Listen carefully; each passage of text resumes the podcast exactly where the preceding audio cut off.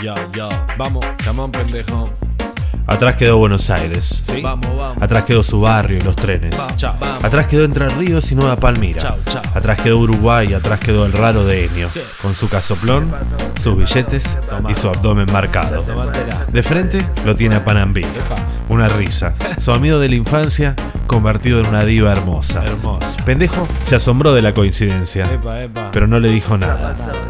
No le dijo nada que ahora él también cuando le pintaba se vestía de mujer. Está rico, papi. Panambí tenía miedo. Se estaba escondiendo del líder. ¿El líder de la iglesia? Oh. Le pregunté. Sí, vos sabías que el líder es brasilero. Sí, pero ¿y? Sí. ¿Qué tiene que ver? Sí. Y bueno, pendejo. Sí, sí. Acá me ves. Sí. Yo estoy en esta desde hace mucho. Empezó allá en Rocamora, cuando tenía 12 años. Rocamora. El líder me eligió a mí y a otros, y nos llenó de regalos. Al toque nos puso a laburar. Villuya. Nuestros clientes suelen ser tipos de guita, Tránfugas. que le gustan los pibitos vestidos de pibitas. Pero yo, pero yo ya estoy harta, pendejo. Ah.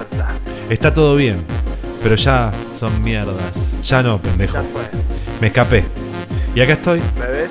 con Sammy. La vieja colorinche se asomó a la habitación y sonrió. ¿Pasa algo? Pendejo se sentó en el catre. Ahí va. No entendía absolutamente nada. ¿Qué pasa, Panambé? ¿Vos me estás diciendo que el líder de la iglesia ¿Vos me evangelista estás diciendo? prostituye menores? Así mismo. Sí, pendejo. Eso mismo. Eso mismo. Pero te tengo que contar algo yo. Contame. Además vende falopa. ¿Eh? Sí, eso ya lo sé, ¿Cómo? le dijo Panambí. Ya sé. Mi pregunta ahora es, ¿y Romina?